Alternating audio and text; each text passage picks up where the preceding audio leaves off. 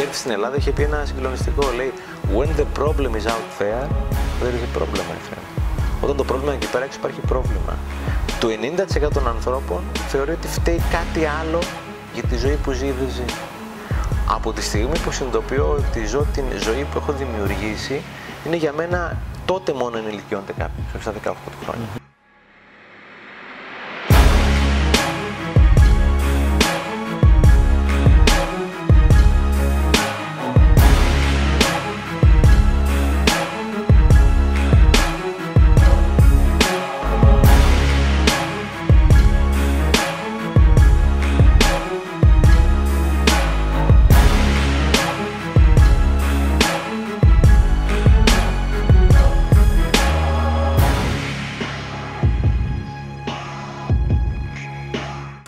Πεις λίγο πώς μεγάλωσες, πώς ήσουν σαν παιδί, ε, πώς θα χαρακτηρίζει τον εαυτό σου σαν μικρό παιδί κτλ. Να, να καταλάβουμε λίγο από πού έρχεσαι.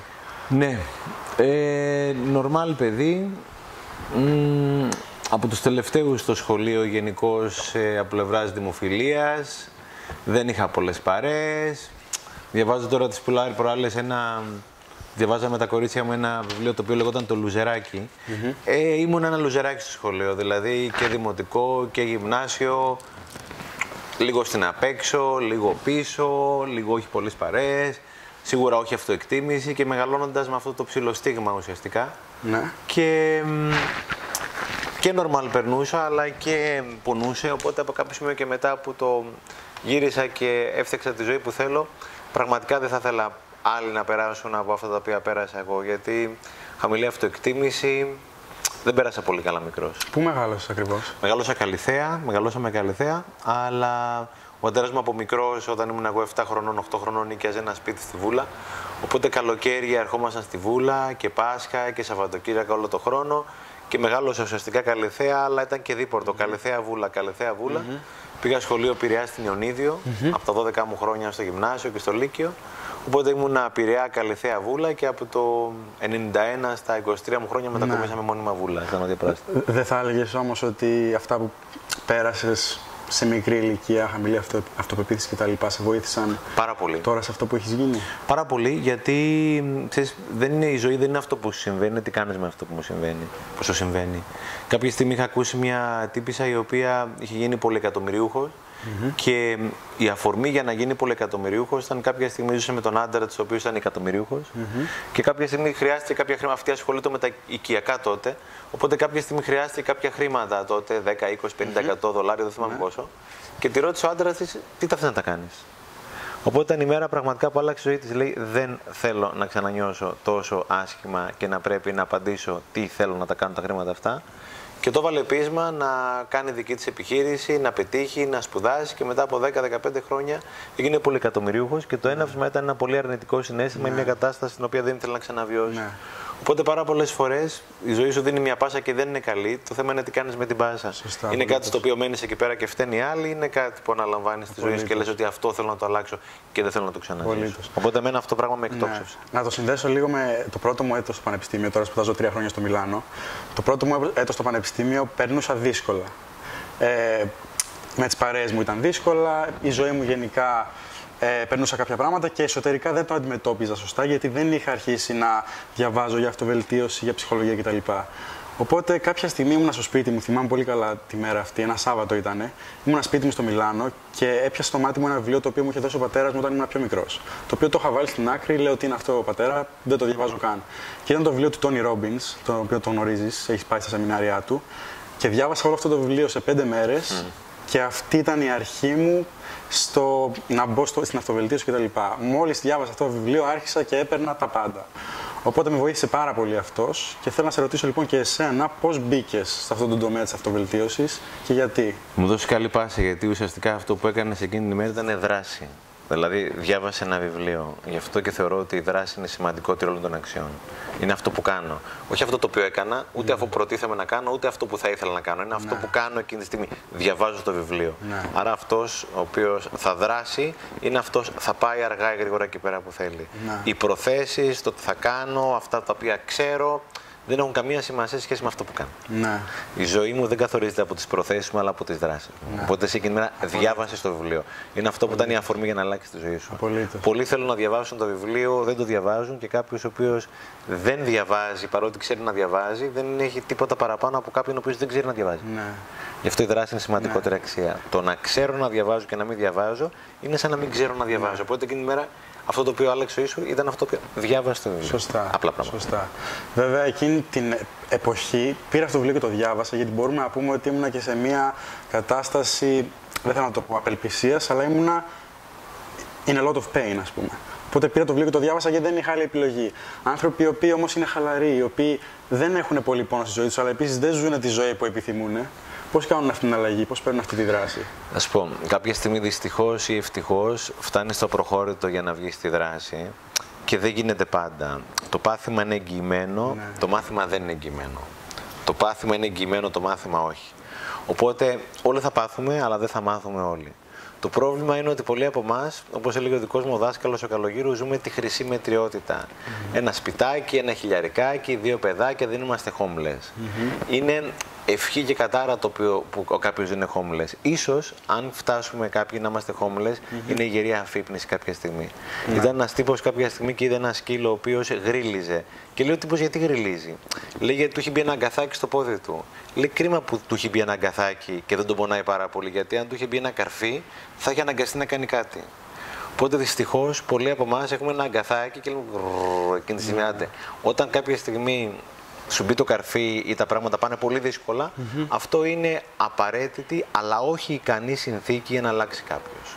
Συνήθως αλλάζουμε όπως αυτή η τύπησα που σου είπα νωρίτερα, που είπε ότι δεν θέλω να το ξαναζήσω αυτό το πράγμα, να πρέπει να απολογηθώ ή να αιτιολογήσω γιατί θέλω τα 10-20 δολάρια. Συνήθως αναγκαζόμαστε να αλλάξουμε όταν έχουμε φτάσει στον πάτο ή στο όταν, επίπεδο έχουμε, του extreme. όταν μας έχει, πάει, μας έχει πάει η ζωή με την πλάτη στον τοίχο. Και το οποίο δεν αλλάζουν πάντα όλοι. Οπότε το να δουλέψεις κάποιος με τον εαυτό του, συνήθως η αφορμή είναι a lot of pain που είπες ή κάποια κατάσταση η οποία πρέπει ουσιαστικά να αλλάξεις καταλαβαίνεις ότι δεν πάει άλλο. Ναι, ναι. Οκ. Τώρα που μιλάμε, έχεις πει ήδη δύο-τρεις ιστορίες. Και στις ομιλίες που βλέπω, λες μόνο, μόνο, μόνο ιστορίες χρησιμοποιείς και το έχεις πει ότι θέλω να χρησιμοποιώ μόνο ιστορίες. Γιατί το κάνεις αυτό; Μου βγαίνει αβίαστη, δεν υπάρχει για ποιο Δεν λόγο. υπάρχει κάποιος λόγος. Τώρα το πρωί ήμουνα εδώ πέρα στη Βουλιαγμένη κάτω, έτρεχα και μετά πήγα να κολυμπησω Και έβαλα και ένα συγκεκριμένο σήμερα κειμενάκι στο Facebook που το έγραψα. Ήταν μια τύψα λοιπόν, είναι μια τύψα στη Βουλιαγμένη. Εγώ που την ώρα που τρέχω το πρωί συναντώ διάφορους ανθρώπους, χαιρετάω, κάποιοι χαιρετάνε, κάποιοι όχι κτλ. Αυτή είναι μια τύψα καμιά 60-65 χρονών, την οποία την έχω δει εδώ και τρεις μήνες περίπου, η οποία έχει αρχίσει να περπατάει. Δεν την έβλεπα παλιά. Ε, φοράει μαύρα ρούχα, αυτό μπορεί να σημαίνει κάτι. Έχει πολύ σκληρά χαρακτηριστικά. Είναι αρκετό θυμό κουβαλάει και αρκετό πόνο μου δείχνει ότι κουβαλάει. Καμιά φορά, καμιά φορά τα βλέμματα μας ανταμώναν. Δεν τη έλεγα για- γιατί έβλεπα ότι δεν ήθελε να πει. Ήταν κλεισμένη στον κόσμο της, αλλά περπατούσε. Το περπάτημα, η κίνηση, η άσκηση, το τρέξιμο, το κολύμπι, ο χορός, το ποδήλατο είναι πολύ βασικό σημαντικό συστατικό στοιχείο για να έχει κάποιος αυτό που θέλει. Τέλος πάντων, αυτή κάθε μέρα κο- ανεβάζει την αυτοεκτίμηση, ρίχνει την κορτιζόλη που είναι η ορμόνη του άγχους, εκτοξεύει ενδορφίνες που είναι υγεία, ευεξία, χαρά. Αυτοί οι άνθρωποι είναι χαρούμενοι αργά ή γρήγορα. Η κίνηση είναι το καλύτερο αντικαταθλιπτικό. Αυτή η γυναίκα λοιπόν, παρότι θυμωμένη στον κόσμο της κλεισμένη κτλ., δεν σταμάτησε να τη βλέπω καμία μέρα. Κάθε μέρα ήταν εκεί πέρα και περπατούσε. Όσο περνούσε ο καιρός, δηλαδή, επειδή παρατηρώ, έβλεπα τα χαρακτηριστικά της τα οποία σιγά σιγά λες και περίπου μαλάκωναν. Λες και λύαινε αυτό το πράγμα. Λες και τα αυλάκια, λες και είχαν αρχίσει να μαλακώνουν τα αυλάκια. Οπότε την ένιωθα τη γυναίκα ότι νιώθε καλύτερα με τον εαυτό της. Σήμερα κάποια στιγμή απέφευγα να της μιλήσω γιατί ήξερα, την κοίταζα. Αν ήθελα να μιλήσω, να μιλούσε, δεν μου μιλούσε ποτέ. Σήμερα με το που πλησιάζαμε, ανταμώσαν τα βλέμματά μας, ήταν άλλο άνθρωπος. Οπότε περνώντας από δίπλα μου κάνει ένα χαμό και μου λέει καλημέρα. Λέω αυτό, φυσικά της είπα καλημέρα, αλλά σοκαρίστηκα τόσο πολύ που αφού την είχα ξεπεράσει το τρέξιμο, μετά θυμήθηκα να της πω καλημέρα. Ναι. Αυτός ο άνθρωπος λοιπόν δουλεύει, επιμένει, κάνει, δείχνει, αργά ή γρήγορα θα πάει εκεί πέρα που θέλει.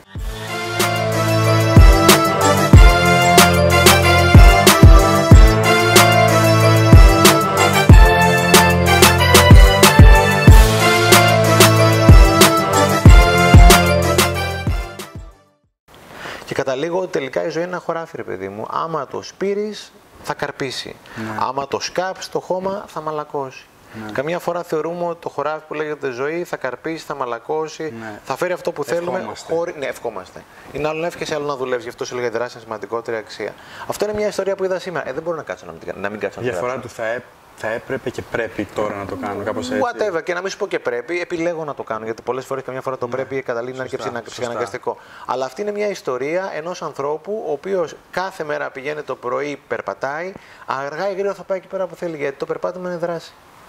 Σωστά. Δεν είναι το καλύτερο τη φαντάζομαι κάθε μέρα και όμως έχει επιλέξει οτιδήποτε και τη συνέβη στη ζωή της να περπατάει, να δουλεύει με τον εαυτό της, να μειώσει το άγχο της, να, το άγχος, της, να αυξήσει την αυτοεκτίμηση, να φτιάξει την υγεία, της, να φτιάξει τη χαρά. Είναι το καλύτερο αντικαταθλιπτικό η άσκηση. Γι' αυτό και Ναι, ναι, ναι, θα ναι. σου το πω μετά τι έχουμε κάνει στα σχολεία, γιατί το πρωί τα παιδιά.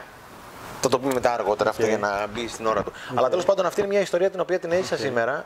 Δεν μπορούσα I could not afford, I could not afford να μην τη γράψω αυτή την ιστορία. Οπότε απλώς αυτό που κάνω είναι κάθε μέρα παρατηρώ ιστορίες και τις επικοινωνώ. Αυτό ήθελα να σε ρωτήσω. Παρατηρεί και πράγματα μικρά, ας πούμε, αν κάποιος κρατήσει την πόρτα σε κάποιον, αν κάποιος πει ένα παραπάνω ευχαριστώ. Βέβαια. Αυτά τα παρατηρούσες πάντα ή κάποια στιγμή πες, Όχι, όχι, όχι. όχι. Δεν Και το- γιατί το άρχισες αυτό; Δεν ξέρω γιατί. Δεν ξέρω, ειλικρινά δεν ξέρω γιατί. Απλώς μου προέκυψε με όλα αυτά τα πράγματα που έκανα.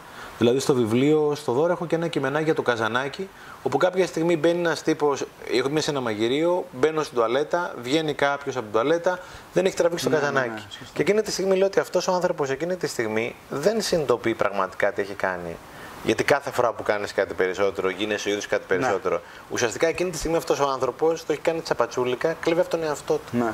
Και αν μπορούσε όλο αυτό το σύστημα να υπάρχει στην εκπαίδευση των ανηλίκων και των ενηλίκων, θα ήταν η επιλογή του να τραβήξει το καζανάκι και φυσικά να πλύνει τα χέρια του, γιατί εκείνη τη στιγμή χτίζει την ταυτότητά του. Απολύτως. Γιατί η ταυτότητά μου δεν είναι ποιος είμαι, είναι ποιος θεωρώ ότι είμαι. Μίλα μας λίγο παραπάνω γι' αυτό, για την ταυτότητα. Η ταυτότητά μου δεν είναι ποιος είμαι, είναι ποιος θεωρώ ότι είμαι. Και δεν πρόκειται ποτέ να καταφέρω να πάω πέρα από την ταυτότητά μου. Αν η ταυτότητά μου είναι χ, δεν θα καταφέρω ποτέ στη ζωή μου να, παραπάνω, να πάω παραπάνω από χ. Αν η ταυτότητά μου με μικρά πραγματάκια που κάνω ή δεν κάνω μέσα στην ημέρα Ναι. την ανεβάσω, θα φτάσω. Αυτό το οποίο θα γίνω είναι η σκιά που θα ακολουθεί την ταυτότητά μου. Σωστά. Πολύ. Οπότε αυτό το οποίο πιστεύω ότι είμαι, αυτό θα γίνω. Δεν μπορώ να πάω ούτε χιλιοστό παραπάνω από αυτό το οποίο πιστεύω ότι θα γίνω. Όχι μόνο με wishful thinking ή οτιδήποτε άλλο, αλλά με δράση κάθε μέρα. Περπάτησα, Ωραία. έτρεξα, διάβασα, τράβηξα το καζανάκι, οτιδήποτε. Για να μην σου πω κιόλας ότι η πραγματική ζωή μου είναι αυτό που κάνω όταν είμαι μόνος μου.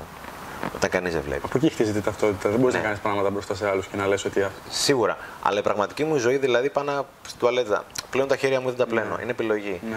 Η πραγματική ζωή μου είναι αυτό που κάνω όταν δεν βλέπει κανένας άλλος. Αυτό είναι η πραγματική μου ζωή. Σωστά. Όταν κανένας δεν το βλέπει, αλλά το βλέπω. Να σε ρωτήσω κάτι από πορεία τώρα, αυτό που είπες με την ταυτότητα. Αν δεν είμαι κάτι ήδη στην πραγματικότητα, δηλαδή δεν είμαι ομιλητής, δεν έχω κάνει ομιλίες και δεν μπορώ να πω ότι είμαι πραγματικά ένας καλός ομιλητής. Από τη στιγμή που δεν έχω εξασκήσει αυτό, το- αυτή τη δεξιότητα. Μπορώ απλά μέσω αυτό που είπες πριν, πριν της ταυτότητας να πω ότι τώρα θα είμαι καλός ομιλητής. Όχι μόνο. Πώς, πώς, όχι, όχι, όχι, όχι, πώς όχι, δουλεύει μόνο, όχι αυτό; μόνο. Αυτό θέλει και πολλή δράση. Θε να πάει να παρακολουθεί ομιλίες, να πας στην Ίνα τη φίλη μας, θέλει να διαβάσεις, θες να πας στο Toastmasters ή οπουδήποτε αλλού. Πρέπει να κάνεις ομιλίες και για να κάνεις κάτι καλά πρέπει, το λέω το πρέπει κυριολεκτικά, να μην το έχεις κάνει καλά στην αρχή. Γι' αυτό η δράση είναι σημαντικότερη αξία. Αν θες κάνει κάτι, ξεκινάς τώρα. Δεν είναι τυχαίο που λέει ο λαός η αρχή είναι το είμαστε παντό. Ναι, ναι. Ξεκίνα να μιλάς. Είναι σίγουρο ότι η πρώτη ομιλία σου δεν θα είναι καλή. Ναι. Είναι σίγουρο ότι η δεύτερη δεν θα είναι όσο καλή θες να είναι. Είναι σίγουρο ότι όσο προπονήσει θα γίνει και καλύτερος. Γι' αυτό η δράση είναι σημαντικότερη αξία. Και αυτή η ταυτότητα δεν χτίζεται μόνο με wishful thinking ή οτιδήποτε Χτίζεται άλλο. με δράση. Με δουλειά, με προπόνηση. Ο Τσιτσιπά, δηλαδή το παιδί που καμαρώνουμε, κάθε μέρα ας πούμε, προπονείται 10-12 ώρες. Ότι το κουμπ, όλοι αυτοί οι άνθρωποι δουλεύουν ασταμάτητα για τον όνειρό τους. Δεν γεννιέται κάποιος χαρισματικός. Γίνεσαι. Όλη η ιστορία με τα epigenetics, όλο τον κόσμο, όλα τα σεμινάρια, οι ομιλίε, οτιδήποτε άλλο, αποδεικνύουν ότι δεν γεννιέσαι. Γίνεσαι. Και είναι πολύ σημαντικό απλώς να βρεις το skill στο οποίο είσαι καλός, σιγά σιγά με δράση και αυτό και να δουλεύει. Δουλεύεις, δουλεύεις. Δεν σταματάς ποτέ να δουλεύεις. Δεν φτάνεις ποτέ κάπου. Είσαι κάπου. Είσαι κάποιος. Αλλά αυτό το έχεις Το χτίζεις συνεχώς. Δεν γεννήθηκες κάποιος. Γίνεσαι κάποιος. Κάποια στιγμή είχαμε πάει στην Αμερική, στον Καναδά και ο Σάρμα γενικώς έχει πάντα ένα κομμάτι για το The Decline of the Titan. Για κάποιους ανθρώπους οι οποίοι ήταν πάρα πολύ καλοί, αλλά κάποια στιγμή το παράτησαν. Ε, είχε μια ιστορία για το Liney Cook. Ο Liney Cook είναι ένας τύπος ο οποίος ήταν νούμερο 1, νούμερο 2 στα draft στην Αμερική και ο οποίος ήταν πραγματικά ο επόμενος ο επόμενος, ε, Αντετοκούμπο ή ο Κόμπε ή οποιοδήποτε άλλος ήταν ναι, από τους ναι, ναι, κορυφαίους. ναι. Ήτανε, κάποια στιγμή ο τύπος σταμάτησε να δουλεύει. Άρχισε να αγκομενίζει, πηγαίνει στα πάρτι, να πίνει, να γλιτώνει προπονήσεις, να λουφάρει. Γυρίσει κάποιο ντοκιμαντέρ γύρω από το συγκεκριμένο τον άνθρωπο, όπου έδινε τους άλλους να κάνουν push-ups κτλ. Και, και αυτός να λουφάρει. Αυτός ο άνθρωπος ο οποίος τελικά δεν πήγε πουθενά. Πάθε κατάθλιψη, έγινε υπέρβαρος. Αυτή τη στιγμή, δόξα τω Θεώ, αφυπνίστηκε και κάνει διαλέξεις για το πώς να μην κάνει ο κόσμος αυτό το οποίο έκανε αυτός. Είναι κρίμα που οι αποτυχημένοι, όχι οι αποτυχημένοι, δεν υπάρχει αποτυχημένος, υπάρχει αυτός ο οποίος έχει δοκιμάσει πολλές αποτυχίες. Είναι κρίμα που αυτοί οι άνθρωποι δεν δίνουν διαλέξεις. Αυτοί οι άνθρωποι είναι αυτοί που έχουν να μας μάθουν πράγματα. Τι να μην κάνουμε. Αυτός ο άνθρωπος αφεπνίστηκε, δούλεψε και αυτή τη στιγμή είναι σε ένα καλό δρόμο. Είναι μεγάλος πια σε ηλικία, δεν έκανε το όνειρό του πραγματικότητα. Ναι. Γιατί αυτό που λένε nothing fails like success. Τίποτα δεν αποτυχάνει ω επιτυχία. Γιατί πιστεύεις ότι είναι τόσο εύκολο να φτάσεις στην κορυφή να πέσεις; Το πιο δύσκολο να διατηρηθείς όταν είσαι στην κορυφή. Γιατί το πιο δύσκολο να διατηρήσεις την ε, επιτυχία. Κάποια στιγμή το μεγαλύτερος αντίπαλός μας, ο εχθρός μα είναι το βόλεμα. Λες τώρα εντάξει, δεν φτάνεις ποτέ. Όλη η χαρά και η επιτυχία και οτιδήποτε είναι κάτι. Παλιά στα μαθηματικά λέγαμε είναι οι ροέ. Είναι οι μεταβλητές ροής και είναι οι μεταβλητές αποθέματος. Είναι αυτό δηλαδή το οποίο είτε είναι, είτε είναι το πόσο το αυξάνεις κάθε χρόνο ή κάθε μέρα οτιδήποτε άλλο.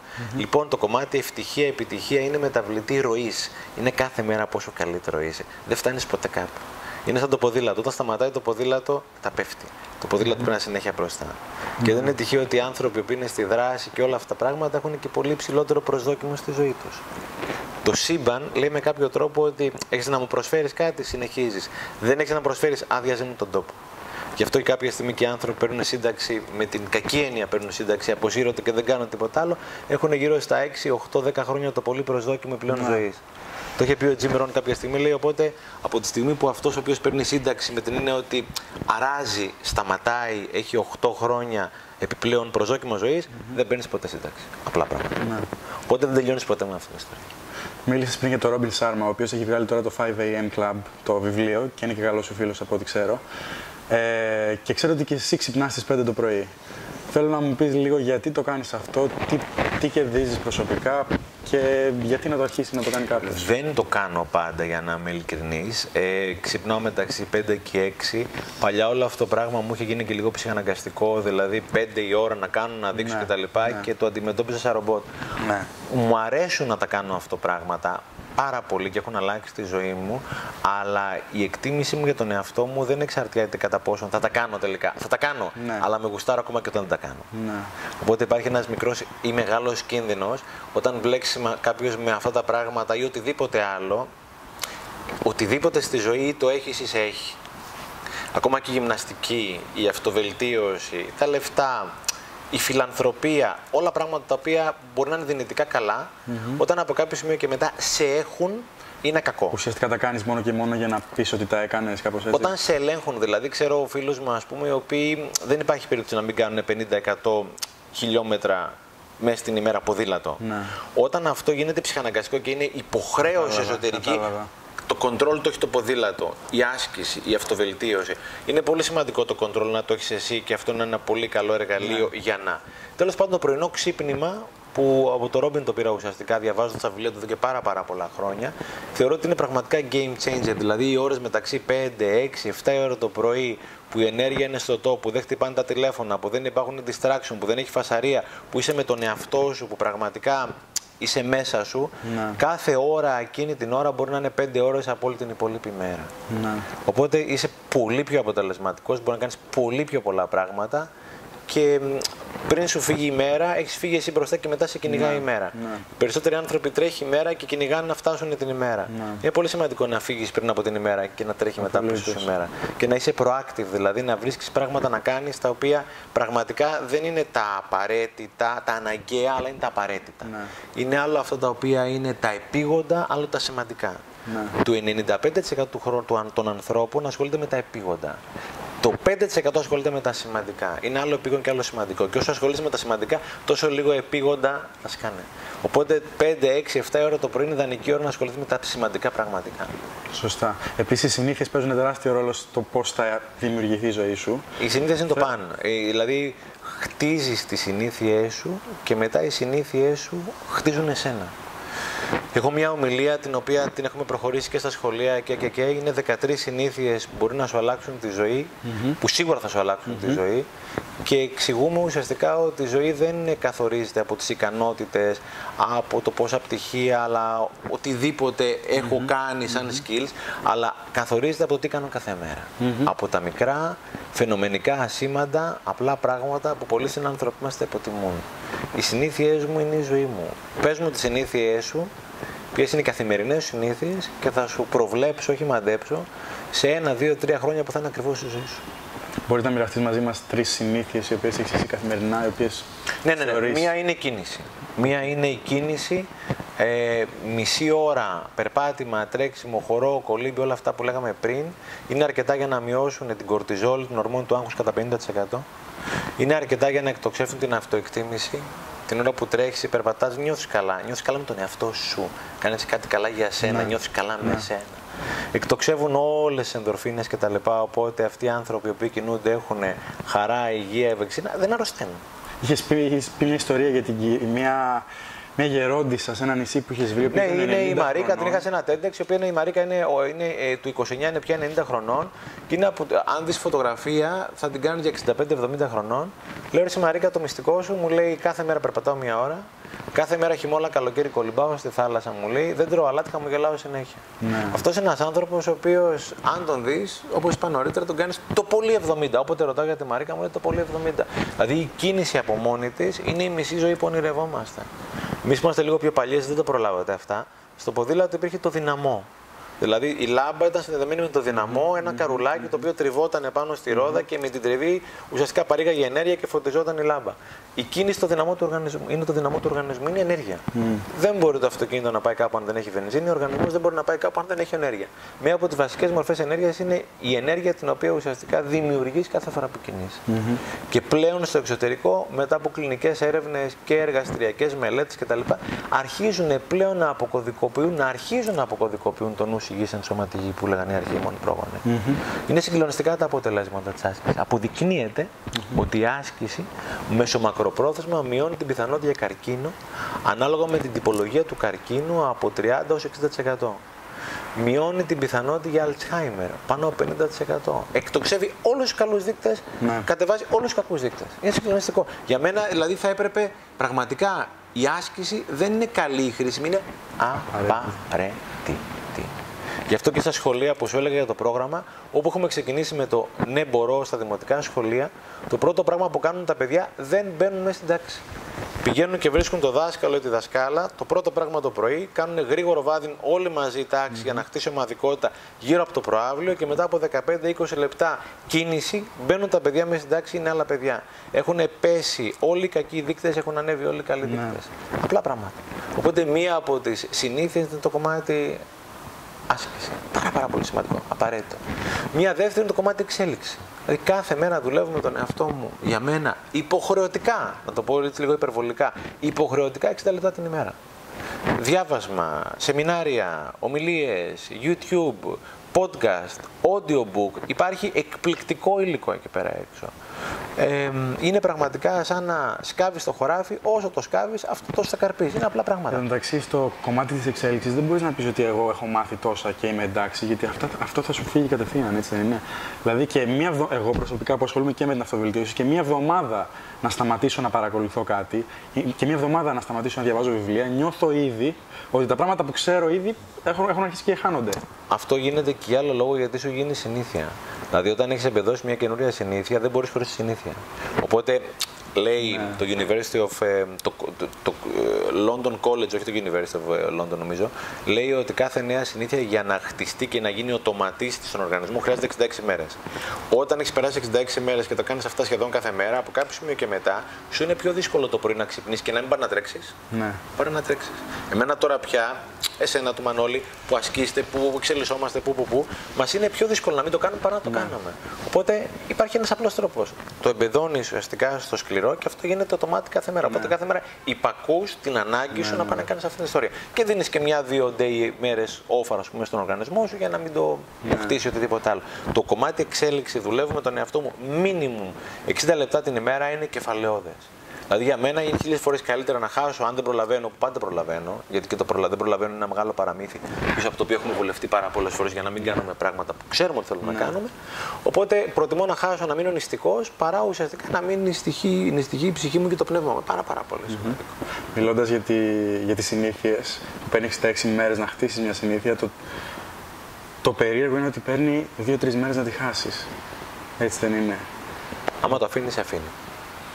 Οπότε θα έλεγα κίνηση, εξέλιξη και θα έλεγα και σύνδεση. Δηλαδή αγάπη, σύνδεση με τον συνάνθρωπό μας. Ένα χαμογελάκι, ένα ευχαριστώ σε περιπτέρα.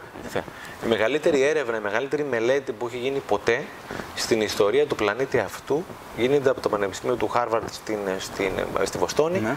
Είναι στο TEDx. Είναι μια έρευνα που γίνεται παραπάνω από 80 χρόνια και ψάχνουν για παραπάνω από 80 χρόνια να βρούνε τι είναι αυτό που κάνει τους ανθρώπους ευτυχισμένους. Ναι. Είναι τα λεφτά, είναι η διασημότητα, είναι η κίτρινη Λαμποργκίνη, η κόκκινη Φεράρι, το σπίτι είναι κάλυτη. Είναι. Ανθρώπινες σχέσεις με τον πατέρα σου, τη μάνα σου, τα παιδιά σου, τους συνεργάτες και λέει ο μάγκας, ο καθηγητής του Harvard, λέει με το community, με τον άγνωστο. Με αυτόν που θα συναντήσει τον πρωί θα πεις καλημέρα ή όχι καλημέρα. Με τον περιπτερά που θα πεις ευχαριστώ ή όχι ευχαριστώ. Με τον τύπο που θα είναι στο μετρό και θα βάλεις το πόδι σου πραγματικά που τρέχει ο φουκαριάρης για να ναι, προλάβει, ναι. θα βάλεις το πόδι σου για να προλάβει. Αυτές οι μικρές επιλογές είναι τραγικά σημαντικές για τη ζωή μας και συνήθως υποτιμούμε το μέγεθος και τη σημασία των μικρών επιλογών. Mm-hmm. Το αν θα βάλω το πόδι μου ή όχι για να περάσει ο συνάνθρωπός μου και θα μου πει δεν θα μου πει ευχαριστώ τίποτα άλλο, πολύ σημαντική επιλογή για τη ζωή μου. Mm-hmm. Για την ημέρα μου, για την εβδομάδα μου, μπορεί mm-hmm. για το ολόκληρο τη ζωή μου. Γιατί χτίζει μια συνήθεια. Γιατί εάν δεν συνδέεσαι, συνεργάζεσαι, αγαπάς, μοιράζεσαι κτλ., δεν υπάρχει ούτε μία στο τρισεκατομμύριο να ευτυχεί ποτέ ναι. στη το να είμαι δηλαδή εγώ και η πάρτι μου και τα παιδάκια μου και το σπίτι μου να κλείνω την πόρτα και χέσει για τους υπόλοιπους είναι πολύ εύκολο. Αυτό το οποίο δεν μας εξηγήσει ποτέ κανένας είναι ότι μας κλέβει τη ζωή μας. Ε, υπάρχει περίπτωση ποτέ να ευτυχείς. Είμαστε φτιαγμένοι για να είμαστε σε δίκτυο, όχι standalone. Mm-hmm. Οπότε είναι πολύ απλά πράγματα τα οποία σε πολύ μεγάλο βαθμό δεν υπάρχουν στο σύστημα στην Ελλάδα και παγκοσμίως και ο κόσμος τελικά δεν ζει τη ζωή που θέλει, όχι από κακή πρόθεση ή ανικανότητα, αλλά από λήψη γνώση. Αυτό αυτή η γνώση πραγματικά δίνει ένα πολύ μεγάλο αγώνα για να μπει στα σχολεία και οπουδήποτε ακούω ανθρώπους που δουλεύουν με τον εαυτό τους, που βοηθάνε άλλους που δουλεύουν με τον εαυτό τους όπως εσείς, mm-hmm. όπως οτιδήποτε άλλο, είναι πραγματικά παραπάνω από ιερό. Το να δουλεύεις με τον εαυτό σου είναι πιο ιερό από το να μεγαλώνεις τα παιδιά σου. Γιατί αν δεν ξέρεις πώς να μεγαλώνεις τα παιδιά σου, δεν θα καταφέρεις. Θέλω να μιλήσουμε λίγο για τα μικρά πράγματα στη ζωή. Το να πεις ένα παραπάνω ευχαριστώ. Το να χαιρετήσεις κάποιον, να του πιάσει το χέρι, το να του δώσεις, να είσαι στο, στο ρευστιατόριο και να δώσεις 2, 3, 4 ευρώ παραπάνω. Πώς σε αλλάζουν σαν άνθρωπο αυτές οι κινήσεις, Ολοκληρωτικά. Ήμουνα τι προάλλε με ένα φίλο μου, επειδή ήμουνα 25 χρόνια στο κομμάτι διαφήμισης. Ήμουνα με ένα φίλο από, μια μεγάλη, από ένα μεγάλο media shop, δεν έχει σημασία ποιον. Πολύ πετυχημένο και νομίζω ναι. δεν έχει σημασία παραπάνω ναι. από. Τέλος πάντων, αυτός μου έλεγε ε, για ένα συνάδελφό του μέσα στο συγκεκριμένο τη διαφημιστική εταιρεία, whatever τέλος πάντων, ο οποίος ήταν επικεφαλής ενός τμήματο για το μοναδικό κλειστό γραφείο. Μέσα στο τμήμα τα, επόμενα, τα υπόλοιπα ήταν όλο open, open plan. Οπότε το συγκεκριμένο το παιδί που ήταν υπεύθυνο στο τμήμα του, πάει και βρίσκει το αφεντικό, το τόπο αφεντικό και ζητάει μια άδεια, μια χάρη. Λέει: Θέλω μια χάρη. Λέει: Πες μου, επειδή έχω μια κοπέλα στο τμήμα μου η οποία είναι έγκυος, μπορεί η κοπέλα αυτή μέχρι να γεννήσει να πάρει το δικό μου το κλειστό το γραφείο για να έχει πιο ωραίες συνθήκες και να τη βοηθήσω πραγματικά και να πάω εγώ στο open plan γιατί πραγματικά νιώθω την ανάγκη τη δική μου να βοηθήσω τον συνάδελφό μου. Δεν χρειάζεται τίποτα άλλο. Εκεί πέρα τελείωσε η ζωή. Εκεί πέρα έχεις πάρει έχεις πάρει το μάθημα για 100 ζωές. Δεν χρειάζεται τίποτα άλλο. Και στην Ελλάδα, επειδή έχουμε φιλότιμο και έχουμε πάρα πολύ σημαντικές αξίες που καμιά φορά ξεχνάμε να τις δούμε, όταν το κάνεις αυτό το πράγμα σε ένα δικό σου άνθρωπο και το κάνεις πραγματικά γιατί γουστάρεις και όχι γιατί πρέπει, ούτε για να πάρεις κάτι πίσω, η ζωή σου ανήκει. Το σύμπαν σου ανήκει και πιάσει το σκοπό της ζωής. Δεν χρειάζεται. Μία ζωή, έναν άνθρωπο να βοηθήσει να αλλάξει τη ζωή του, πραγματικά άξιζε που σε φέρανε εδώ πέρα, όποιος σε φέρανε. Και έχεις πει κάτι πάρα πολύ ωραίο. Α πούμε, εμένα μου κόστησε 50 λεπτά, αλλά πήρα ένα εκατομμύριο. Ναι, ρε, ναι, ναι, ναι, ήμασταν σε ένα, ένα μπουκαλάκι νερό. Κάποιοι την γυρίζαμε από τη σύμμη ναι, την κοπέλα ναι, μου κτλ. Που ήταν δύο παιδιά απέναντι. Έφερα ένα δεύτερο μπουκαλάκι νερό και mm-hmm. τους δώσε η κοπέλα. Δεν το πίστευε αυτό το πράγμα. Mm-hmm. Μου στήχησε 50 λεπτά, τι μου έφερε πραγματικά εκατομμύρια. Mm-hmm. Αν δεν μπορέσουμε να βιώσουμε αυτή την, το μεγαλείο της σύνδεσης, σύνδεση πραγματικά πέρασε ρε παιδί μου από τη ζωή ξοφάλτσα. Mm-hmm. Δεν το χαρήκε. Mm-hmm. Είναι σαν να μπήκε σε ένα καλό εστιατόριο και να βγεις μυστικός. Και όποιος το κάνει αυτό το πράγμα πραγματικά ε, δεν, ε, είναι τεντόπαθο να το ξανακάνεις αυτό το πράγμα. Πολύ μεγάλη ιστορία να μοιράζει. Τότε πραγματικά έχει νόημα η ζωή σου, η ζωή των άλλων, η ζωή όλων. Γιατί πρόσεξε, κάθε φορά που κάνεις κάτι περισσότερο, γίνεσαι ο ίδιος κάτι περισσότερο.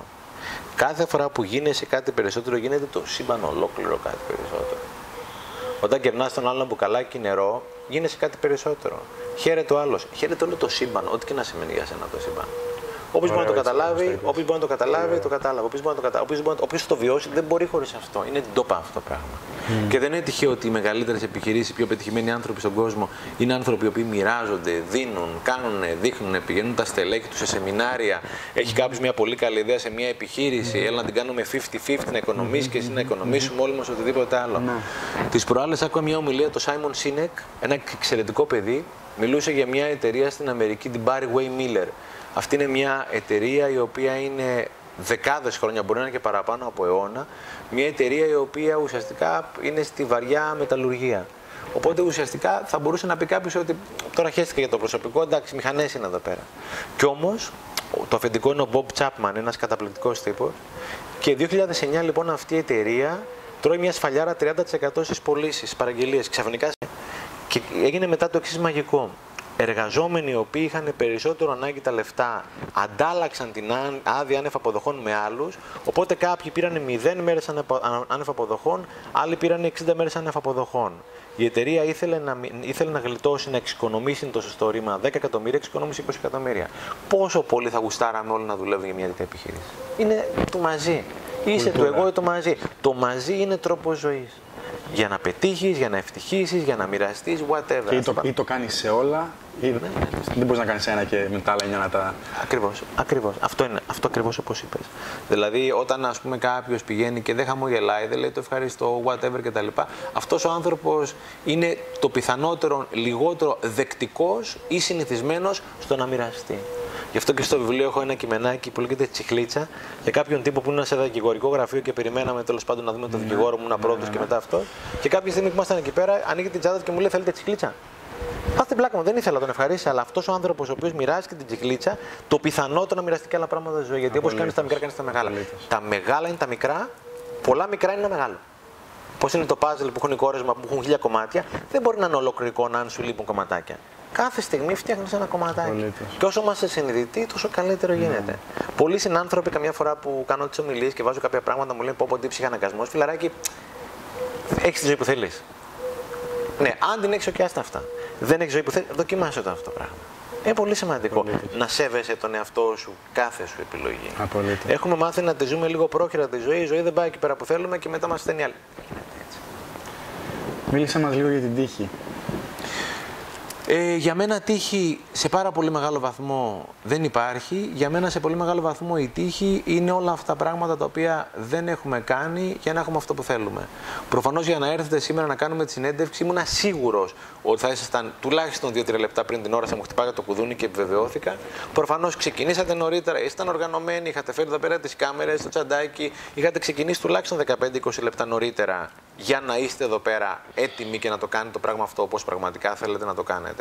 Εάν είχατε ξεκινήσει λίγο αργότερα, θα είχατε πέσει ένα μποτελιάρι με Κυριακή, κατεβαίνουν όλοι νότια να κολυμπήσουν κτλ. Θα φτάναμε εδώ πέρα και θα μου έλεγε Έπεσε, έπεσε σε κινητή μου άτυπο. Όχι, φιλαράκι. Απλώς δεν προετοιμάστηκες όσο καλά μπορούσες να έχεις προετοιμαστεί. Η τύχη είναι όλα αυτά που δεν έχουμε κάνει για να έχουμε αυτό το οποίο θέλουμε. Ο Τσιμπάς δεν είναι τυχερός που είναι εκεί πέρα που θέλει. Ο Δασκαλάκης δεν είναι τυχερός εκεί πέρα που θέλει. Για να είναι εκεί πέρα που θέλει. Όλοι αυτοί, ο Λάνθιμος δεν είναι τυχερός. Έχουν δουλέψει πάρα πολύ, έχουν δουλέψει τον κόλλο τους αυτοί οι άνθρωποι. Δεν είναι τυχαίο που είναι αυτοί οι άνθρωποι. Βέβαια, πρέπει να καταλάβουμε ότι είναι πολλά πράγματα τα οποία δεν περνάνε από εμά. Δεν ορίζουμε τον καιρό. Εμείς ορίζουμε όμως το πανί μας. Εγώ πέρυσι είχα τον πατέρα μου που μου στήχησε πάρα, πάρα πολύ αυτό το πράγμα. Δεν ορίζουμε κάποια τέτοια πράγματα πιθανότατα και την υγεία μας την ορίζουμε. Δηλαδή, ένας άνθρωπος ο οποίος δουλεύει στην υγεία του και, και, και, το πιθανότερο να μην έχει το θέμα που μπορεί να έχει κάποιος άνθρωπος. Εγώ στον πατέρα μου στα 90 του χρόνια, τέλος πάντων, ήταν μια πολύ δύσκολη στιγμή για μένα. Ο πατέρας μου δούλευε, είχε δουλέψει 65 χρόνια, γυμναζόταν, ήταν 5 ώρες την ημέρα στον κήπο κτλ. Έγινε η στραβή και έφυγε αυτός ο άνθρωπος. Η ζωή δεν είναι αυτό που μου συμβαίνει, τι κάνω με αυτό που μου συμβαίνει. Mm-hmm. Εννοείται το πένθεσα, εννοείται πολλά πράγματα και εγώ και η μητέρα μου κτλ. Κάποια στιγμή επέλεξα να γράψω ένα βιβλίο για τον πατέρα μου όμως. Η ζωή δεν είναι αυτό που μου συμβαίνει, τι κάνω με αυτό το που μου συμβαίνει. Η ζωή πολλές φορές δεν σου πετάει καλή πάση. Το τι θα κάνει με την πάση είναι θέμα δικό σου. Η Ελένη είναι μια φίλη, η οποία Ελένη Τζαβάρα, τη λέω πολύ συχνά στι ομιλίες μου. Είναι 60 χρονών τώρα η Ελένη. Πριν από 4 χρόνια πέρασε το χειρότερο. Έχασε το παιδί της από καρκίνο, το ένα από τα δύο κορίτσια της στην αίμα, στα 24 της χρόνια. Η αίμα λοιπόν είχε νοσηλευτεί στην Αμερική σε ογκολογικές κλινικές πριν πεθάνει και είχε δει ότι στην Αμερική οι καρκινοπαθείς είχαν πολύ καλύτερη τύχη, καλύτερη, όχι τύχη, πολύ καλύτερη μεταχείριση να το πω έτσι. Εργόταν ομιλητές, μουσικοθεραπευτές, κινησιοθεραπευτές, άνθρωποι μοιράζονταν τα ταλέντα τους με τους ανθρώπους σε ογκολογικές κλινικές. Είχαν καλύτερη ψυχαγωγία, άρα καλύτερη ψυχολογία, άρα καλύτερο νοσοποιητικό, άρα καλύτερη ανταπόκριση στην οποία θεραπεία. Το όνειρο της αίμα, του κοριτσιού δηλαδή, ήταν το πρόγραμμα στην Ελλάδα. Δεν πρόλαβε. Όταν λοιπόν έφυγε η αίμα, η Ελένη επέλεξε, γιατί και στην τραγική συμβεί, στιγμή που θα χάσει το παιδί σου, εσύ επιλέγεις τι θα κάνεις από εκεί πέρα. Το όραμα του παιδιού της να το, να το μετουσιώσει σκοπός ζωής της, έκανε το Πάμε μαζί ένα σωματείο, το οποίο ουσιαστικά αυτή τη στιγμή έχει βάλει το πρόγραμμα της αίμα σε πολλές ογκολογικές κλινικές, με σκοπό να μπει σε όλες τις ογκολογικές κλινικές στη χώρα μας. Η Ελένη επέλεξε το διλητήριο να το κάνει χρυσάφι. Ναι. Η ζωή δεν είναι αυτό που μου συμβαίνει, είναι τι ναι. κάνω με αυτό που μου συμβαίνει. Δεν το άφησε όμως την τύχη το όραμα του παιδιού της. Το παιδί έφυγε, δεν ναι. το όριζε αυτό το πράγμα ναι. η Ελένη ή οποιοδήποτε από εμάς, αλλά το τι θα γίνει την επόμενη μέρα το ορίζουμε εμείς 100%. Θέλω να το συνδέσω στη δράση που είπε στην αρχή. Υπάρχει ένα quote που λέει Everything happens for a reason. Και εγώ αυτό που θέλω να πω και να μου πεις τι πιστεύεις γι' αυτό είναι ότι everything happens for a reason μόνο εάν πάρεις δράση για να κάνεις αυτό αληθινό. Α, δεν με κάλεψε, δεν έχω να πω τίποτα. Δεν έχω να πω τίποτα γιατί ξέρεις κάποιες φιλοσοφίες ή κάποιες θεωρίες της ειδικής ψυχολογίας τις χρησιμοποιούμε επιλεκτικά και λέμε ο χρόνος θα δείξει ή αυτό έγινε για κάποιο λόγο. Όχι. Αν δεν ξεκουνήσει τον κόλος για να κάνεις δουλειά πρέπει, τίποτα δεν πρόκειται να συμβεί. Εάν αυτή η μητέρα δεν είχε πάρει δράση. Όλο αυτό όλο έχει πάει σε όλη την Ελλάδα, έχει μοιράσει ναι, το ναι. όραμά της, έχουμε επικοινωνήσει και εμείς όσοι μπορούμε. Τρέχει από εδώ από εκεί, έχει δουλέψει. Ποιος ναι. ξέρει τι άλλο έχει κάνει. Ναι. Η απάντηση είναι ακριβώς αυτό. Γιατί πολλές φορές βλέπουμε τον κύκνο ο οποίος κολυμπάει πάνω στη λίμνη και λέμε τι ώρα που κολυμπάει, αλλά εκείνη τη στιγμή δεν βλέπεις τα πόδια του από κάνω τη δουλειά. Από κάτω τη δουλειά Οπότε τα πράγματα δεν γίνονται για κάποιο λόγο. Γίνονται για κάποιο λόγο το οποίο είναι η αφορμή. Εκείνη τη στιγμή βαράει ο αφέτη το πιστόλι. Αν δεν ξεκινήσει να τρέξει το κατοστάρι, δεν πρέπει να τερματίσει φιλαράκι. Το γεγονός ότι ο αφέτη βαράει το πιστόλι δεν πάει να πει θα τερματίσει εσύ. Mm-hmm. Είναι, λέγαμε παλιά στα μαθηματικά, ε, απαραίτητη αλλά όχι ικανή συνθήκη. Το, το πάθημα είναι απαραίτητη συνθήκη πολλές φορές, αλλά όχι ικανή. Επειδή έγινε το πάθημα, δεν πάει να πει ότι πήραμε το μάθημα. Πρέπει να στείλω στον κόλλο μου να κάνω δουλειά μου για να πάρω το μάθημα. Σωστά. Λοιπόν, ξέρω ότι ε, έχεις μέντορες, είχες ε, και στο παρελθόν. Πολλοί άνθρωποι τώρα, ειδικά στην Αμερική, έχουν μέντορες ή ψυχαναλυτές ή κάποιος ο οποίος τους βοηθάει. Βέβαια, στην Ελλάδα και σε πολλές χώρες ακόμα, το να έχεις μέντορα σημαίνει ότι έχεις κάποιο πρόβλημα. Mm. Τι πιστεύεις για αυτό και πώς, δηλαδή πώς αλλάζουμε αυτό το σκεπτικό και πες μου λίγο την άποψή σου. Εμένα δάσκαλοι μου, σαφώς έχω κάποιους δασκάλους ναι. που είναι δάσκαλοι μου, ήταν, είναι και θα είναι ναι. δάσκαλοι μου. Απλώς έχω επιλέξει πια δάσκαλοι μου να είναι η κυρία η οποία περπάτησε σήμερα και με χαιρέτησε. Δάσκαλός μου είναι ο άνθρωπος ο οποίος δεν τράβηξε το καζανάκι δάσκαλό μου είναι μια, μια πεταλουδίτσα την οποία πραγματικά ενώ κάποια στιγμή την ώρα που έκανα ντους στο στο βιβλίο βράχηκε λιγάκι θα μπορούσα να πω εντάξει χαίστηκα τώρα να τελειώνουμε. Την έβγαλα έξω, την έβαλα σε μια πετσετούλα, την έβαλα έξω να δω αν θα επιζήσει, έβαλα και λίγο ζαχαρι. Τελικά επέλεξε. Έτσι. Mm-hmm. Οπότε δάσκαλός μου, εγώ πια έχω επιλέξει να είναι ο κάθε άνθρωπος, εσείς, εγώ, οι συνθήκες, τα πάντα. Δεν είναι μόνο μέντορας με την έννοια του δασκάλου, αυτός ο οποίος είναι πραγματικά μέντορα. Οπότε ας πούμε ότι έχω επιλέξει να βελτιώνομαι ή να παρατηρώ ή να ενώνω τα πάντα τα οποία μου μαθαίνουν συνέχεια καινούργια πράγματα. Mm-hmm. Ε, Όντως αυτό που λες, υπάρχει μια. Κάποια στιγμή είχα πάει σε ένα σεμινάριο του Καλογύρου Η Δυναμική της Επιτυχίας. Mm-hmm. Το είχα πει σε ένα πολύ φίλο μου που έχουμε τελειώσει το MBA μαζί κτλ. Μου λέει αυτός ρε, το assumption ότι αν πας στη δυναμική της επιτυχίας είναι ότι δεν είσαι επιτυχημένος. Ναι. Εντάξει, εκεί πέρα τελειώνει η κουβέντα. Λε, Ρε Κώστα δεν είναι αυτό το πράγμα. Μου λέει έτσι, OK, δεν τρέχει τίποτα. Σας αγαπάω ούτως ή άλλως. Ε, υπάρχει όταν πας σε ένα ψυχολόγο, όταν πας να κάνεις ψυχοθεραπεία, όταν πας να μάθεις κάτι, υπάρχει μια αυτή ότι καλά δεν το ξέρω. Δυστυχώς το κομμάτι φαίνεσθε είναι πολύ σημαντικό. Mm-hmm. Και φοβόμαστε να κάνουμε πράγματα γιατί δεν ξέρουμε πώς θα εκλειφθούν για να το κάνω αυτό πάνω να πει ότι έχω κάποιο πρόβλημα. Και αυτό δυστυχώς είναι πιο διαδεδομένο σε εμάς ως άντρες. Που μεγαλώνουμε στο ισχυρό φίλο κτλ. Δεν κλαίμε, είμαστε δυνατοί, εμείς ξέρουμε. Όχι φιλαράκι, τίποτα δεν ξέρω. Όταν το μεγαλύτερο μυαλό που πέρασε ποτέ από τον κόσμο αυτό είπε ότι εν είδα, ότι ουδέν είδα, τώρα που πας ρε Μιτσάρα που τα ξέρεις όλα. Δεν γίνεται. Δεν γίνεται. Είναι πολύ σημαντικό. Δηλαδή, παρακολουθούσα Μπρενέ Μπράουν, μια απίστευτη ομιλήτρια στο κομμάτι του, στο TEDx και όχι μόνο, η οποία μιλάει, μιλάει για το the power of vulnerability, η δύναμη του να είσαι πραγματικά ευάλωτος. Και λέει, θέλει πολλά κότσια για να πας να πεις ότι εγώ δεν ξέρω. Εγώ πραγματικά δεν μπορώ, δεν ξέρω αν θα καταφέρω. Και οι επιχειρήσεις οι οποίες ενισχύουν πραγματικά ναι. την ειλικρίνεια των εργαζομένων, να παραδέχονται ότι είναι ευάλωτοι, δεν μπορούν, δεν ξέρουν κτλ. Είναι ποιοι πάνε μπροστά. Όταν φεύγει το αφεντικό και πρέπει όλοι να νιώθει, να νιώθει το αφεντικό ότι όλα είναι καλά, δεν θα πάει καλά αυτή η επιχείρηση. Και η ηρωνία είναι ότι όταν πεις ότι είμαι ευάλωτος, νιώθεις πιο δυνατός από ποτέ. Φυσικά. Και όλοι οι υπόλοιποι λένε πω, πω μπράβο που το είπες. Ναι. Σε όλους μας αρέσει αυτό το πράγμα, ναι. αλλά για κάποιο λόγο θεωρούμε ότι δεν είναι σωστό. Ναι. Είναι στο μυαλό μας αυτό το πράγμα. Ναι. Ε, δηλαδή είναι πολύ σημαντικό σε μια επιχείρηση, σε ένα οργανικό οργανισμό, σε μια ομάδα, σε μια οικογένεια, σε μια σχέση να πει κάποιος Δεν το κατάλαβα. Δεν είμαι σίγουρος αν κατάλαβα αυτό που λες. Ή διαφωνώ με αυτό. Ή δεν μπορώ, δεν mm-hmm. ξέρω, δεν θα τα καταφέρω. Mm-hmm. Είναι πολύ σημαντικό να δουλεύουμε για να τα καταφέρουμε και να έχουμε όλο αυτό το competence ή οτιδήποτε άλλο κτλ. Αλλά έρχεται τη στιγμή πρέπει να είσαι άνθρωπος, οφείλεις πραγματικά να είσαι άνθρωπος ότι δεν το κατάλαβα. Νομίζω ότι δεν μπορώ να τα καταφέρω. Mm-hmm. Θέλω να μιλήσουμε λίγο τώρα για τον τομέα της αυτοβελτίωσης γενικά. Ε, πιστεύω ότι υπάρχει ένα μεγάλο κλισέ ή στερεότυπο πίσω από αυτό, ε, που είναι τελείως λάθος ε, από τη στιγμή που εγώ κάνω αυτοβελτίωση και βλέπω αποτελέσματα στον εαυτό μου και από προσωπική εμπειρία. Τώρα το κλισέ και το στερεότυπο είναι ή τι μπουρδες είναι αυτές, positive thinking και βλακίες, τι να τα κάνω εγώ αυτά, ή τα καταλαβαίνουν, αλλά δεν τα αρχίζουν ποτέ. Γιατί πιστεύεις υπάρχει αυτό και πώς μπορούμε να αλλάξουμε το σκεπτικό πίσω από την τομέα της αυτοβελτίωσης; Ε, ο άνθρωπος φοβάται την αλλαγή.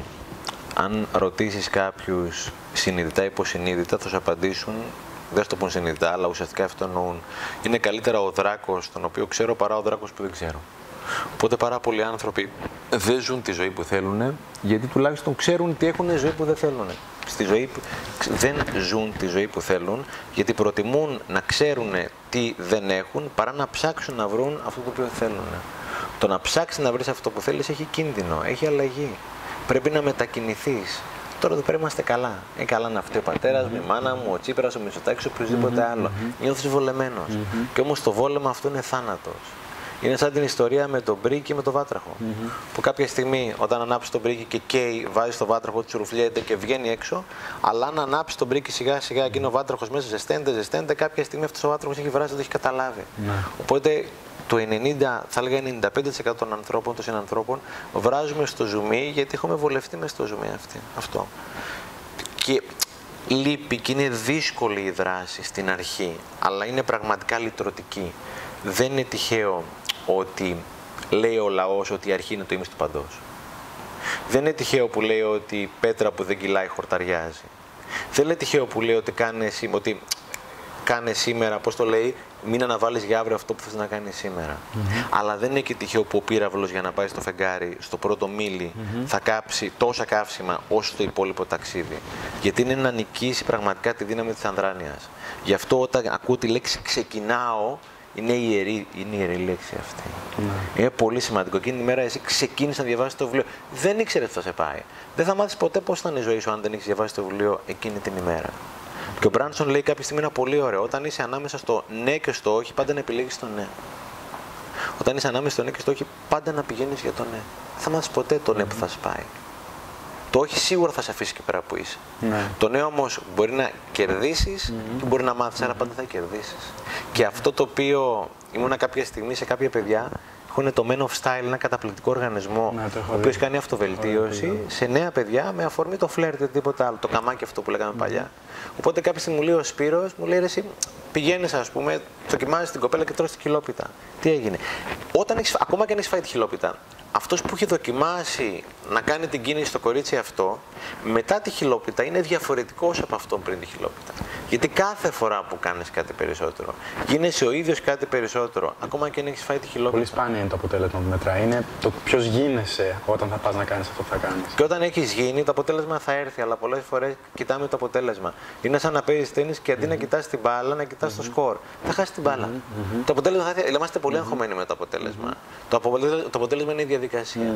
Είναι ότι επέλεξα να φάω τη χιλόπιτα. Ναι. Επέλεξα να κάνω την ομιλία και δεν ήταν καλή. Επέλεξα να φάω τα μούτρα μου, αλλά πήγα να το διαβάσω το βιβλίο. Μπορεί να μην Ναι. είναι καλό, αλλά είχε πει ψάξε και θα βρεις. Δεν είχε πει κάτσε και θα βρεις. Αν ψάξεις, μπορεί να βρεις, μπορεί και να μην βρεις. Αποκλείεται να βρεις, μα δεν έχεις ψάξει. Ο, Τό- ο Τόνι Ρόμπινς είχε πει κάτι πάρα πολύ ωραίο. Είχε πει ότι αυτό που σε κάνει χαρούμενο δεν είναι αυτά που πετυχαίνεις, είναι αυτός που γίνεσαι για να πετύχεις αυτά που. Αυτό είναι που σε κάνει Ο χαρούμενο. κόσμος ο περισσότερος είναι τι έχω να κερδίσω. Η ερώτηση που έκανε πάντα ο Jim Rohn, ο δάσκαλος Τόνι Ρόμπιν, ήταν Who am I going to become? Δεν είναι τι κερδίζει, είναι ποιος γίνεσαι. Μέσα από τη χιλόπιτα, μέσα από αυτό που ονομάζουν αποτυχία, μέσα από το λάθος. Είχε, πει, είχε ακούσει ένα φίλο μου που είχε κάνει μια πολύ καλή ομιλία. Είχε πει, λέει, τελικά μήπως η λέξη λάθος είναι λάθος; Μήπως η λέξη λάθος είναι λάθος; Τι πάει να πει λάθος; Το λάθος είναι αυτό που θα σε φέρει στο σωστό.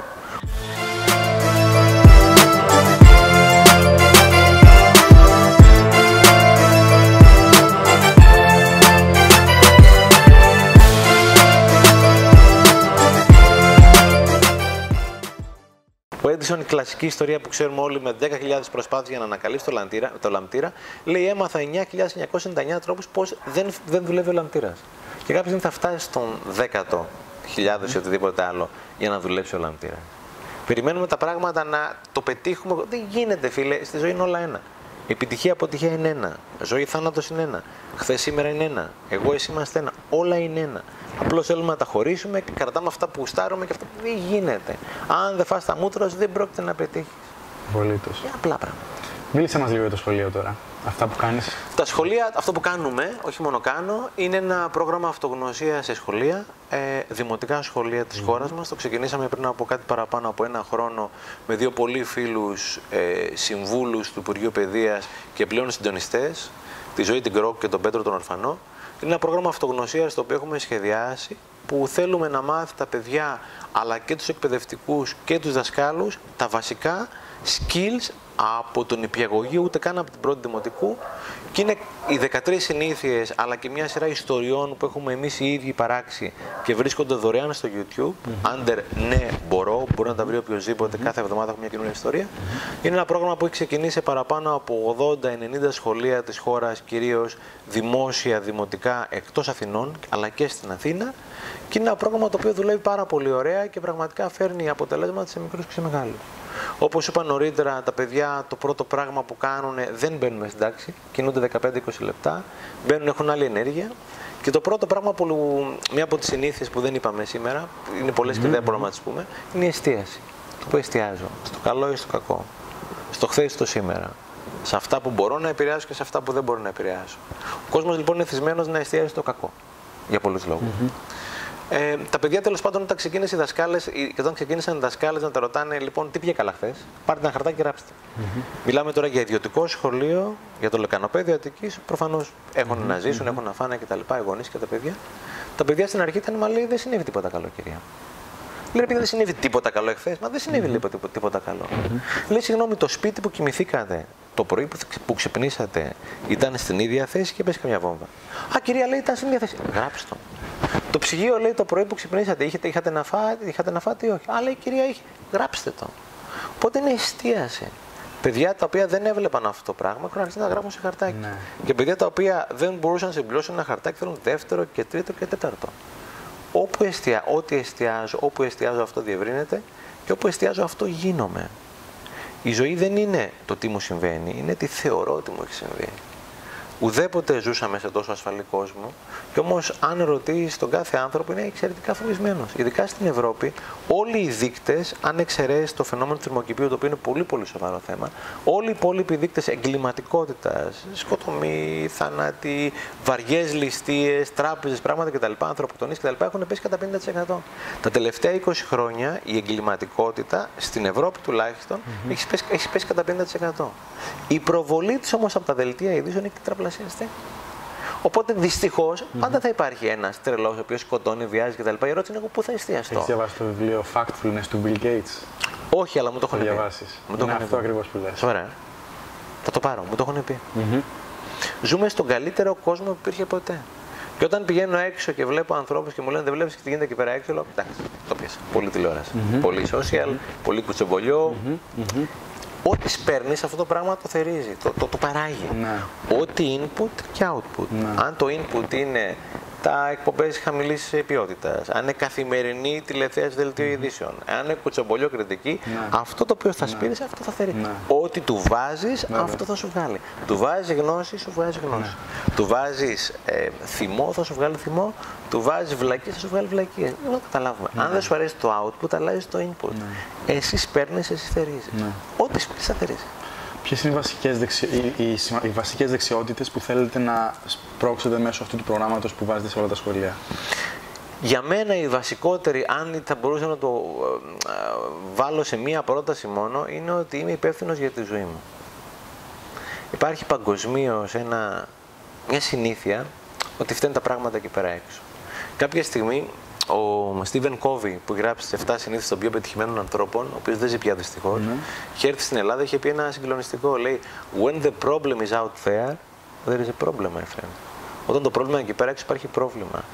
Το 90% των ανθρώπων θεωρεί ότι φταίει κάτι άλλο για τη ζωή που ζει ή δεν ζει. Από τη στιγμή που συνειδητοποιώ ότι ζω την ζωή που έχω δημιουργήσει, είναι για μένα τότε μόνο ενηλικιώνεται κάποιος, όχι στα 18 του χρόνια.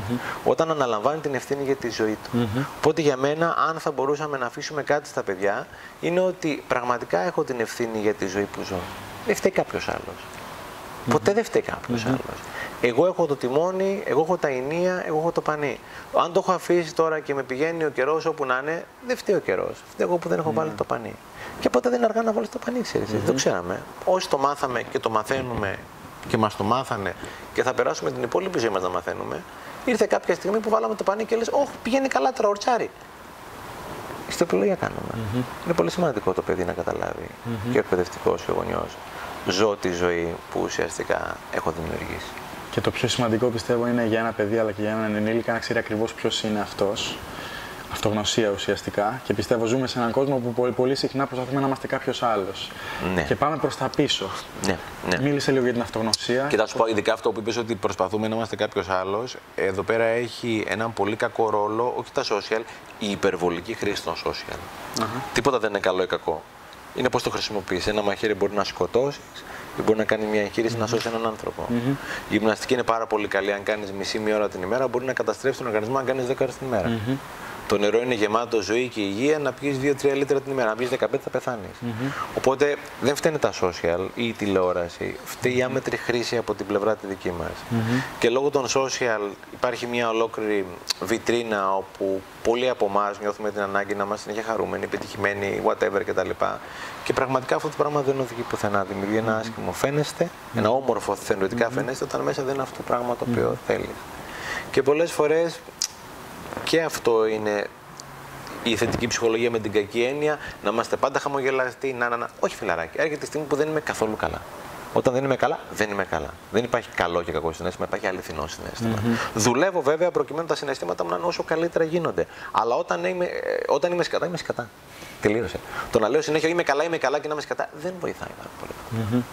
Οπότε ζούμε σε έναν κόσμο που ήμουν τι προάλλες εδώ πέρα κάτω στην ακτή, στη βουλιαγμένη κολυμπούσα. Ήταν δύο κοπελίτσε που βγάζαν κάτι φωτογραφίες για τα social, χαμόγελες κτλ. Το ένα το άλλο μεταξύ τους. Με το που ακούγονταν το κλικ, έσβηνε το χαμόγελο. Πέφτανε και οι δύο πάνω να δουν αν είναι ωραία η φάτσα κτλ. Ζεις το αληθινά. Ζεις το πραγματικά αληθινά. Ναι. Οπότε υπάρχει μια ανάγκη να δείξουμε κάτι το οποίο δεν είμαστε. Και το οποίο είναι μια μαλακία και μισή, είναι κρίμα. Ο καθένας μας είναι αυτό που είναι και είναι ακριβώς αυτό που είναι, γι' αυτό και είναι ωραίο. Ξεκλειδώνεις έναν κόσμο με πι- πιθανο, πιθανότητων όταν καταλαβαίνεις ποιος είσαι και το χρησιμοποιείς. Και καθένας είναι μοναδικός. Δηλαδή, πραγματικά, Δημήτρη, καθένας είναι μοναδικός. Ναι. Δηλαδή, έλεγε ο Καλογύρου, είμαι ένα μοναδικό και ανεπανάληπτο της φύση θαύμα. Πώς ακριβώς όπως είμαι. Θέλω να το εξελίξω. Να το πάω καλύτερα. Δεν θέλω να με αλλάξω. Αυτός που με έφερε εδώ πέρα ξέρει πολύ καλά τι είμαι, ποιος με έφερε. Και δεν είναι τυχαίο που είμαστε 7-7 με δισεκατομμύρια άνθρωποι. Έχουμε όλοι διαφορετικά δαχτυλικά αποτυπώματα, διαφορετική ήρυδα. Είμαστε μοναδικοί και συγκλονιστικά ωραίοι έτσι όπως είμαστε. Δεν ανάγκη να αλλάξουμε. Χρειάζεται να εξελιχθούμε μόνο. Και πραγματικά είναι πολύ σημαντικό να είσαι ο εαυτός σου. Στη ζωή αυτή μπορεί να γίνεις ή εαυτός σου ή κάποιος άλλος. Όλοι γίναμε κάποιοι άλλοι πριν επιλέξουμε να γίνουμε εαυτό μας. Όσοι ας πούμε είμαστε εαυτός μας, είμαστε κοντά στον μας εαυτός μας, όλοι ήμασταν κάποια στιγμή που κάναμε κάτι το οποίο δεν ήμασταν εμείς. Αλλά κάποια στιγμή επιλέξαμε να είσαι αυτό που είναι πολύ ωραίο, πολύ μεγάλο αυτό το πράγμα. Πολύ τεράστιο να είσαι αυτό. Και κουράζεσαι τόσο πολύ όταν προσπαθείς να είσαι κάποιος άλλος. Κουράζεσαι τόσο πολύ. Ναι. Είναι τόσο normal το να είσαι αυτό. Μίλα μας λίγο, χωρίς να μοιραστείς πάρα πολλά βέβαια, για το καινούριο σου βιβλίο, Captain. Το καινούριο βιβλίο λέγεται Captain. Το έγραψα για τον μπαμπά μου. Ε, είναι ιστορίες που είχα ζήσει με τον μπαμπά μου. Ε, ιστορίες που έχουμε ζήσει όλοι με τους μπαμπάδες και με τις μαμάδες μας και με, τους οικογένει, με τις οικογένειές μας. Και τελικά όταν φεύγει μια ζωή, είναι ένα βιβλίο το οποίο ουσιαστικά υμνεί τη ζωή με αφορμή ένα θάνατο. Είναι γεμάτο από ζωή αυτό το βιβλίο. Και είναι ας πούμε μια αφύπνιση για όλους, τουλάχιστον για μένα ήταν αφύπνιση όταν το έγραφα, ότι όταν θα φύγουμε από τον κόσμο αυτό, το μόνο πράγμα που θα αφήσουμε πίσω είναι ιστορίες, αναμνήσεις, μυρωδιές, αγκαλιές και αγάπη. Δεν, όταν τελειώνει μια ζωή, δεν μένει τίποτα άλλο πέρα από αγάπη. Δηλαδή, θα μείνουν και υλικά πράγματα, σπίτια του βάρια, δεν ξέρω τι. Τα υλικά είναι το ποτήρι. Οι αξίες, η αγάπη και αυτά που αφήνουμε πίσω είναι το τραπέζι. Αυτά αφήνουμε πίσω. Αγάπη, σύνδεση, αναμνήσεις, όμορφες ιστορίες κτλ. Και όσο πιο γρήγορα αφυπνιστούμε, τόσο πιο μεστά και πραγματικά ουσιαστικά θεωρώ ότι πραγματικά θα ζήσουμε τη ζωή αυτή. Γιατί η ζωή αυτή ξεκινάει, τελειώνει μπαμπάμ. Δεν καταλαβαίνεις. Είναι 0% κάποια στιγμή. Λες τώρα 0% σαν τη Φόρμουλα 1, 2-3 δευτερόλεπτα. Κάποια στιγμή περνάνε 20, 30, 50, 90, 100 χρόνια όσα μας ευλογήσει ο Θεός να ζήσουμε για να πάμε πάνω, να συνεχίσουμε, να ξανακατεβούμε και να ζούμε τις άλλες ζωές τέλος πάντων. Αλλά αυτή η ζωή εδώ πέρα τελειώσει μπαμπάμ. Τελικά μόνο αγάπη μένει πίσω. Οπότε μέσα από το βιβλίο αυτό, Captain, γιατί ο παπάς μου ήταν καπετάνιος και αρχικαπετάνιος ε, στην αυτιλιακή που δούλευε, μοιράζομαι όλα αυτά τα πράγματα που έζησα με τον μπαμπά μου τα... μέσα από μικρές ιστορίες πάντα. Μικρά πράγματα που εύκολα προσπερνάμε και είναι τα σημαντικότερα σε αυτή τη ζωή. Το γράψα τελείως για δικό μου λόγο το βιβλίο αυτό. Ωραία. Πρώτη τελευταία μου ερώτηση λοιπόν είναι: Θέλω να μας πεις για εσένα τι είναι ένας Έλληνας. Τι σημαίνει να είσαι Έλληνας; Ε, θεωρώ το να είσαι Έλληνας πραγματικά έχει τεράστιο μεγαλείο μέσα του. Έχει κάποια θέματα τα οποία γενετικά κληρονομούμε εδώ και χιλιάδες χρόνια από τους προγόνους μας. Κάποιος μου είχε πει ότι ένα πολύ ωραίο λέει ο Έλληνας έχει ανοιχτή καρδιά αλλά κλειστό μυαλό. Ο ξένος έχει ανοιχτό μυαλό αλλά κλειστή καρδιά. Αν ο Έλληνας καταφέρει να ανοίξει το μυαλό του μπορεί πραγματικά να κατακτήσει τον κόσμο. Δεν είναι τυχαίο ότι πάρα πολλές λέξεις όπως μπροστάρης, πολυμήχανος και εφημεράκι, φιλότιμο κτλ. είναι ελληνικά χαρακτηριστικά και δεν τις βρεις πουθενά αλλού.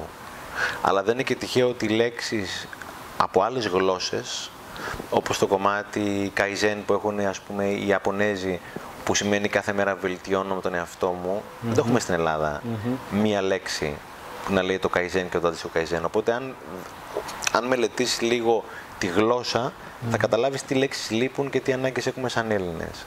Σαν Έλληνες θεωρώ ότι έχουμε την ανάγκη το να δουλεύουμε πραγματικά με τον εαυτό μας και να μην φταίει κάποιος άλλος. Στην Ελλάδα πάντα φταίει κάποιος άλλος, ειδικά κάποιος που έχει την εξουσία. Ο πατέρας, η μάνα, η κυβέρνηση. Αυτή είναι η βασική, οι οποίοι πάντα φταίνε. Αυτός που έχει την εξουσία. Δεν έχουμε καταλάβει την εξουσία την έχουμε εμείς. Και έχουμε και ένα άλλο κακό. Έχουμε μια μεγάλη, έχουμε μια χαμηλή αυτοεκτίμηση. Θεωρούμε ότι όλα τα κακά του κόσμου γίνονται στην Ελλάδα. Όχι, όλοι έχουν προβλήματα. Απλώς στο εξωτερικό Αμερικάνος είναι πιο πρακτικός. Δημιουργήσει το θέμα. Πώς θα το λύσω; Στην Ελλάδα, γιατί, ποιος κτλ. Και, και έχουμε και τα εμφυλιακά που έχουμε από Πελοποννησιακούς πολέμους κτλ. Οπότε στην Ελλάδα έχουμε πάρα, πάρα πολλά καλά. Εγώ είμαι πολύ φανατικός Έλληνας. Δεν θα άλλαζα ποτέ τη χώρα αυτή, δεν θα άλλαζα ποτέ τον Έλληνα, ο οποίος κάποια στιγμή θα δει ότι θέλεις βοήθεια, θα σταματήσει. Αν είσαι στη Νέα Υόρκη, δεν σταματήσει κανένας. Mm-hmm. Θα ξέρει πολύ καλά αυτά. Αλλά είναι δύο-τρία πράγματα στα οποία πραγματικά πρέπει να δουλέψουμε για να σταματήσει αυτό με την κατσίκα του γείτονα, mm-hmm. ότι φταίει κάποιος άλλος κτλ. Mm-hmm. Η ζωή πραγματικά είναι στα χέρια μας. Είμαι πολύ φανατικός Έλληνας. Ωραία. Πριν ρωτήσω τελευταία μου ερώτηση, μπορείς να μας πεις που μπορούμε να σε βρούμε στο, στα social media κτλ. Στέφανος Ξενάκης και στο YouTube και στο, στο Facebook. Στο Instagram είμαι Steph Squash γιατί λατρεύω το squash, οπότε και όλο το υλικό οτιδήποτε κάνω και εγώ το μοιράζομαι για να... Πώς θες να σε θυμούνται; Α, όταν θα; Όταν, όταν. Σε 60-80 ε, χρόνια. Όχι, δεν ξέρεις πότε, μπορεί να είναι και αύριο. Δηλαδή, ξέρεις, όταν το λύσεις αυτό το θέμα, γιατί πραγματικά δεν ορίζεις. Δηλαδή, κάποια στιγμή θα σου πει το αφεντικό αλλά πάνω, οπότε μπορεί να είναι αύριο. Λέει ο καλογύρος είναι ωραίο, λέει ποιος φοβάται το θάνατο, λέει αυτό που δεν έχει ζήσει. Μένα κάποιες στιγμές μιλώντας σε ανθρώπους μικρούς μεγάλους, έχω νιώσει μια τόσο μεγάλη πληρότητα. Ήμουνα στην Κομωτινή και ένας πιτσυρικά, ένας φοιτητής. Μου λέει κάποια στιγμή, και πώς ξέρουμε, ρε παιδί μου, αν αυτό το πράγμα το οποίο κάνουμε είναι αυτός ο σκοπός ζωής μας; δεν το ξέρεις, το ψάχνεις κτλ. Αλλά έρχεται κάποια στιγμή, ήμασταν, είχε πάει 10 η ώρα το βράδυ, ήμασταν στα public στην Κατερίνη, ε, ήταν 40-50 άτομα, έπρεπε να είχαν σχολάσει τα παιδιά που δουλεύουν εκεί πέρα 9 η ώρα το βράδυ και πάει 10.30 το βράδυ, δεν είχε φύγει κανένας. Είχαμε γίνει όλοι μαζί ένα. Του λέω να σου πω, φίλε, τώρα επειδή μου έδωσε μια πολύ καλή πάσα, του λέω, έρχεται κάποια στιγμή που περνάς τόσο καλά που λες, χαίστηκα αν θα έρθει το αύριο, χαίστηκα αν θα έρθει. Όταν είσαι πραγματικά σε μια τέτοια φάση υπέρτατης ολοκλήρωσης και πληρότητας, δεν σε νοιάζει το αύριο πραγματικά. Ε, δεν ξέρω, θα ήθελα πραγματικά να. Δεν θέλω να με θυμάται κανένας, ούτε καν. Απλώς θέλω πραγματικά να έχω βοηθήσει ανθρώπους να βρούνε αυτό το οποίο θέλουν, όπως και εμένα μου βοήθησαν άλλοι άνθρωποι να βρω αυτό το οποίο ήθελα. Ναι. Θεωρώ ότι είναι μια ανάγκη δική μου, τουλάχιστον δική μου είναι πάρα πολύ έντονη. Και κάθε μέρα το κάνω το καλύτερο μπορώ για να βοηθήσω έστω και ένα παραπάνω άνθρωπο για να μπορεί να. όπως και βοηθιέμαι πάρα πολύ από συνανθρώπους μας για να βιώσω το μαζί αυτό. Κάθε μέρα που νιώθω το μαζί είναι μια κερδισμένη μέρα. Κάθε μέρα που δεν το βιώνω είναι μια μέρα που δεν είναι κερδισμένη μέχρι πέρα. Θέλω να σου πω ότι με έχεις βοηθήσει εμένα πάρα πολύ με αυτά που κάνεις μέσα στο επάγγελματό σου, αλλά και σήμερα που μου δείχνεις την αξία και τη σημασία του να κάνεις τα μικρά πράγματα σωστά και να κάνεις τον κόσμο λίγο καλύτερα. Οπότε σε ευχαριστώ πάρα, πάρα πολύ. Με βοήθησε πάρα πολύ και εμένα με αυτό που είπες. Ευχαριστώ, Στεφανέ. Να σε καλά, μου. Ευχαριστώ πολύ, Γόρι.